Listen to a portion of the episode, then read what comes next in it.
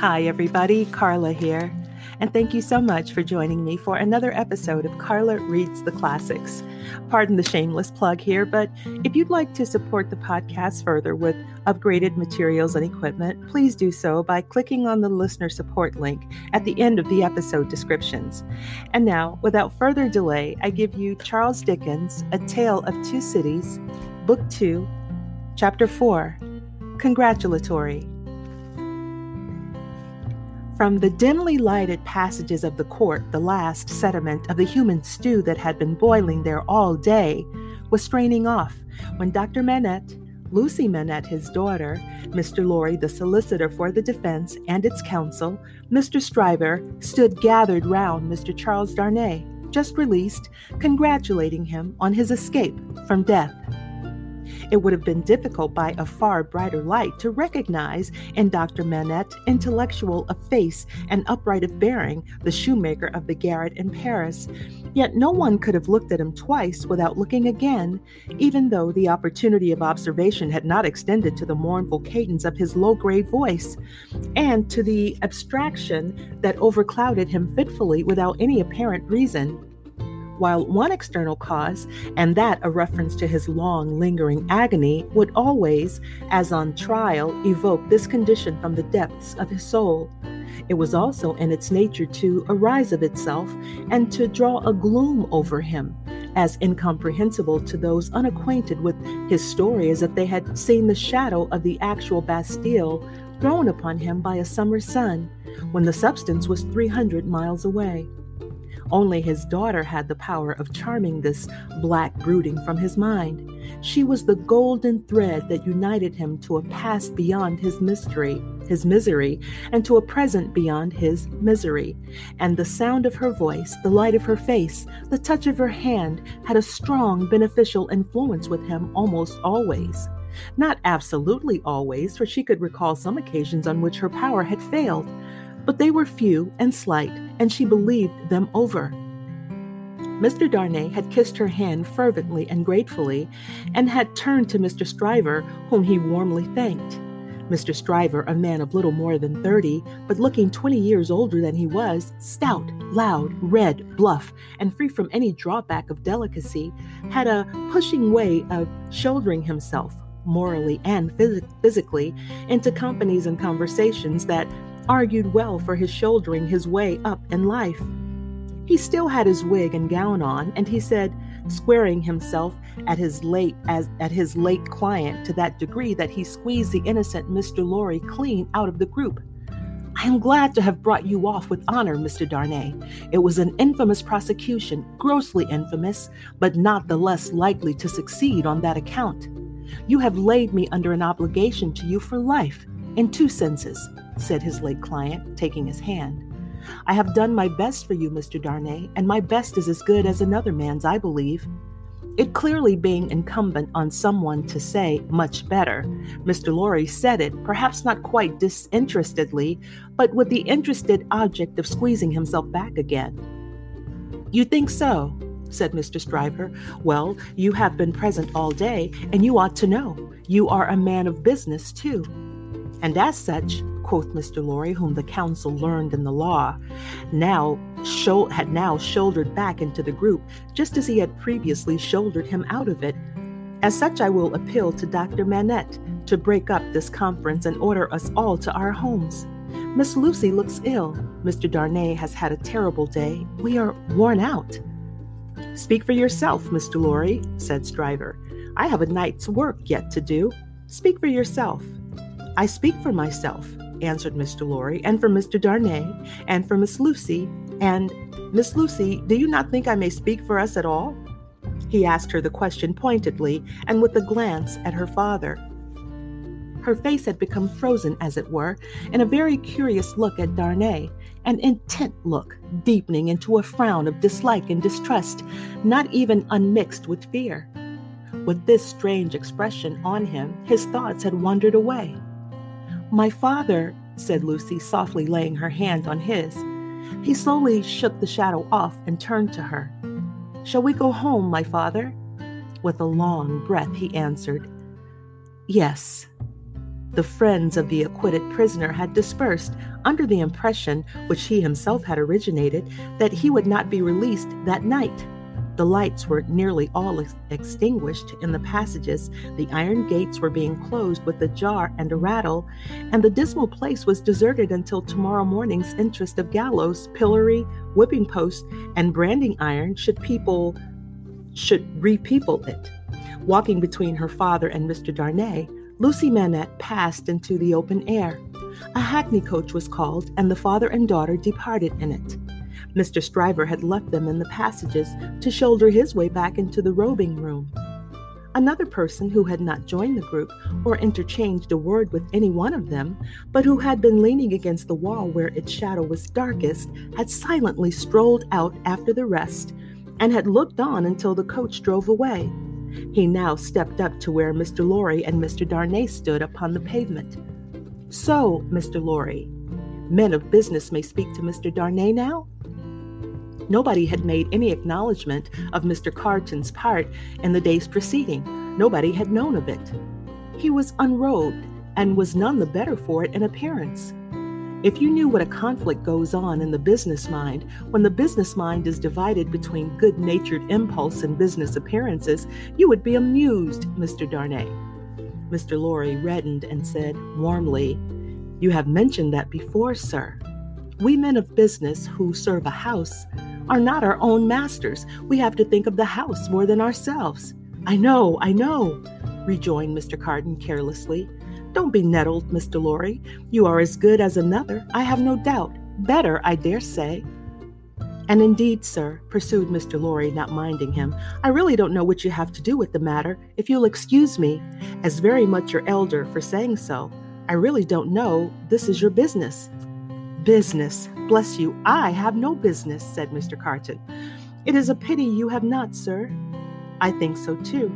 If you had, pursued Mr. Lorry, perhaps you would attend to it. Lord love you, no, I shouldn't, said Mr. Carton. Well, sir, cried Mr. Lorry, thoroughly heated by his indifference, business is a very good thing and a very respectable thing. And, sir, if business imposes its restraints and his silences and pet and impediments, Mr. Darnay, as a young gentleman of generosity, knows how to make allowance for that circumstance.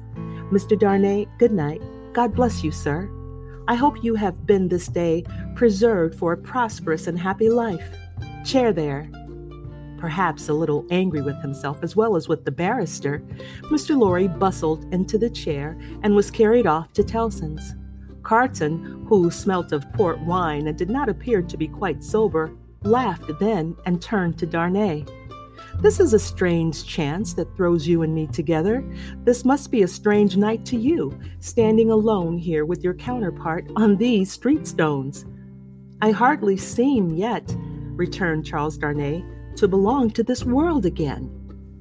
I don't wonder at it. It's no long, it's not so long since you were pretty far advanced on your way to another. You speak faintly. I begin to think I am faint. Then why the devil don't you dine? I dined myself while those numbskulls were deliberating which world you should belong to, this or some other. Let me show you the nearest tavern to dine well at. Drawing his arm through his own, he took him down Ludgate Hill to Fleet Street, and so up a covered way into a tavern. Here they were shown into a little room where Charles Darnay was soon recruiting his strength with a good plain dinner and good wine, while Carton sat opposite to him at the same table, with his separate bottle of port before him and his fully half insolent manner upon him. Do you feel yet that you belong to this terrestrial scheme again, Mr. Darnay? I am frightfully confused regarding time and place, but I am so far amended as to feel that. It must be an immense satisfaction. He said it bitterly and filled up his glass again, which was a large one. As to me, the greatest desire I have is to forget that I belong to it. It has no good in it for me except wine, like this, nor I for it. So we are not much alike in that particular. Indeed, I begin to think we are not much alike in any particular, you and I. Confused by the emotion of the day and feeling his being there with, with this double of course deportment to be like a dream, Charles Darnay was at a loss how to answer.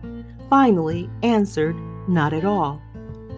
Now, your dinner is done, Carton presently said. Why don't you call a health, Mr. Darnay? Why don't you give yourself a toast? What health? What toast? Why, it's on the tip of your tongue. It ought to be. It must be. I'll, I'll swear it's there. Miss Manette, then. Miss Manette, then. Looking his companion full in the face while he drank the toast, Carton flung his glass over his shoulder against the wall, where it shivered into pieces, then rang a bell and ordered in another. That's a fair young lady to hand to a coach in the dark, Mr. Darnay, he said, filling his new goblet. A slight frown and a laconic yes were the answer. That's a fair young lady to be pitied by and wept for by. How does it feel? Is it worth being tried for one's life to be the object of such sympathy and compassion, Mr. Darnay? Again, Mr. Darnay answered not a word. She was mightily pleased to have your message when I gave it to her. Not that she showed she was pleased, but I suppose she was. The allusion served as a timely reminder to Darnay that this disagreeable companion had, of his own free will, assisted him in the strait of the day. He turned the dialogue to that point and thanked him for it. I neither want any thanks nor merit any, was the careless rejoinder. It was nothing to do in the first place, and I don't know why I did it in the second. Mr. Darnay, let me ask you a question. Willingly, and a small return for your good offices. Do you think I particularly look like you? Do you think that I particularly like you? Really, Mr. Carton, returned the other, oddly disconcerted, I have not asked myself the question. But ask yourself the question now. You have acted as if you do, but I don't think you do. I don't think I do, said Carton. I begin to have a very good opinion of your understanding. Nevertheless, pursued Darnay, rising to ring the bell, there is nothing in that, I hope, to prevent my calling the reckoning and our parting without ill blood on either side. Carton rejoining, Nothing in life. Darnay rang. Do you call the whole reckoning? said Carton. On his answer in the affirmative, then bring me another pint of this same wine drawer and come and wake me at ten. The bill being paid, Charles Darnay rose and wished him, and wished him good night. Without returning, without returning the wish, Carton rose too, with something of a threat of defiance in his manner, and said, "A last word, Mr. Darnay. You think I am drunk? I think you have been drinking, Mr. Carton. Think, you know I have been drinking. Since I must say, since I must so say, I know it. Then you shall likewise know why. I am disappointed, Judge, sir. I care for no man on earth, and no man on earth cares for me. Much to be regretted. You might have used your talents better. May be so, Mr. Darnay, maybe not. Don't let your sober face elate you. However, you don't know what it may come to. Good night. When he was left alone, this strange being took up a candle, went to a glass that hung against the wall, and surveyed himself minutely in it. Do you particularly like this man? He muttered at his own image. Why should you particularly like a man who resembles you? There is nothing in you to like. You know that. Ah, confound you! What a change you have made in yourself! A good reason for talking to a man, that he shows you what you have fallen away from and what you might have been. Change places with him, and would you have been looked at by those blue eyes as he was, and commiserated by that agitated face as he was? Come on, and have it out in plain words. You hate the fellow. He resorted to his pint of wine for consolation, drank it all in a few minutes, and fell asleep on his arms, with his hair straggling over the table and a long winding sheet in the candle dripping down upon him. That brings us to the end of chapter of book 2, chapter 4. Thank you so much for listening. Until next time.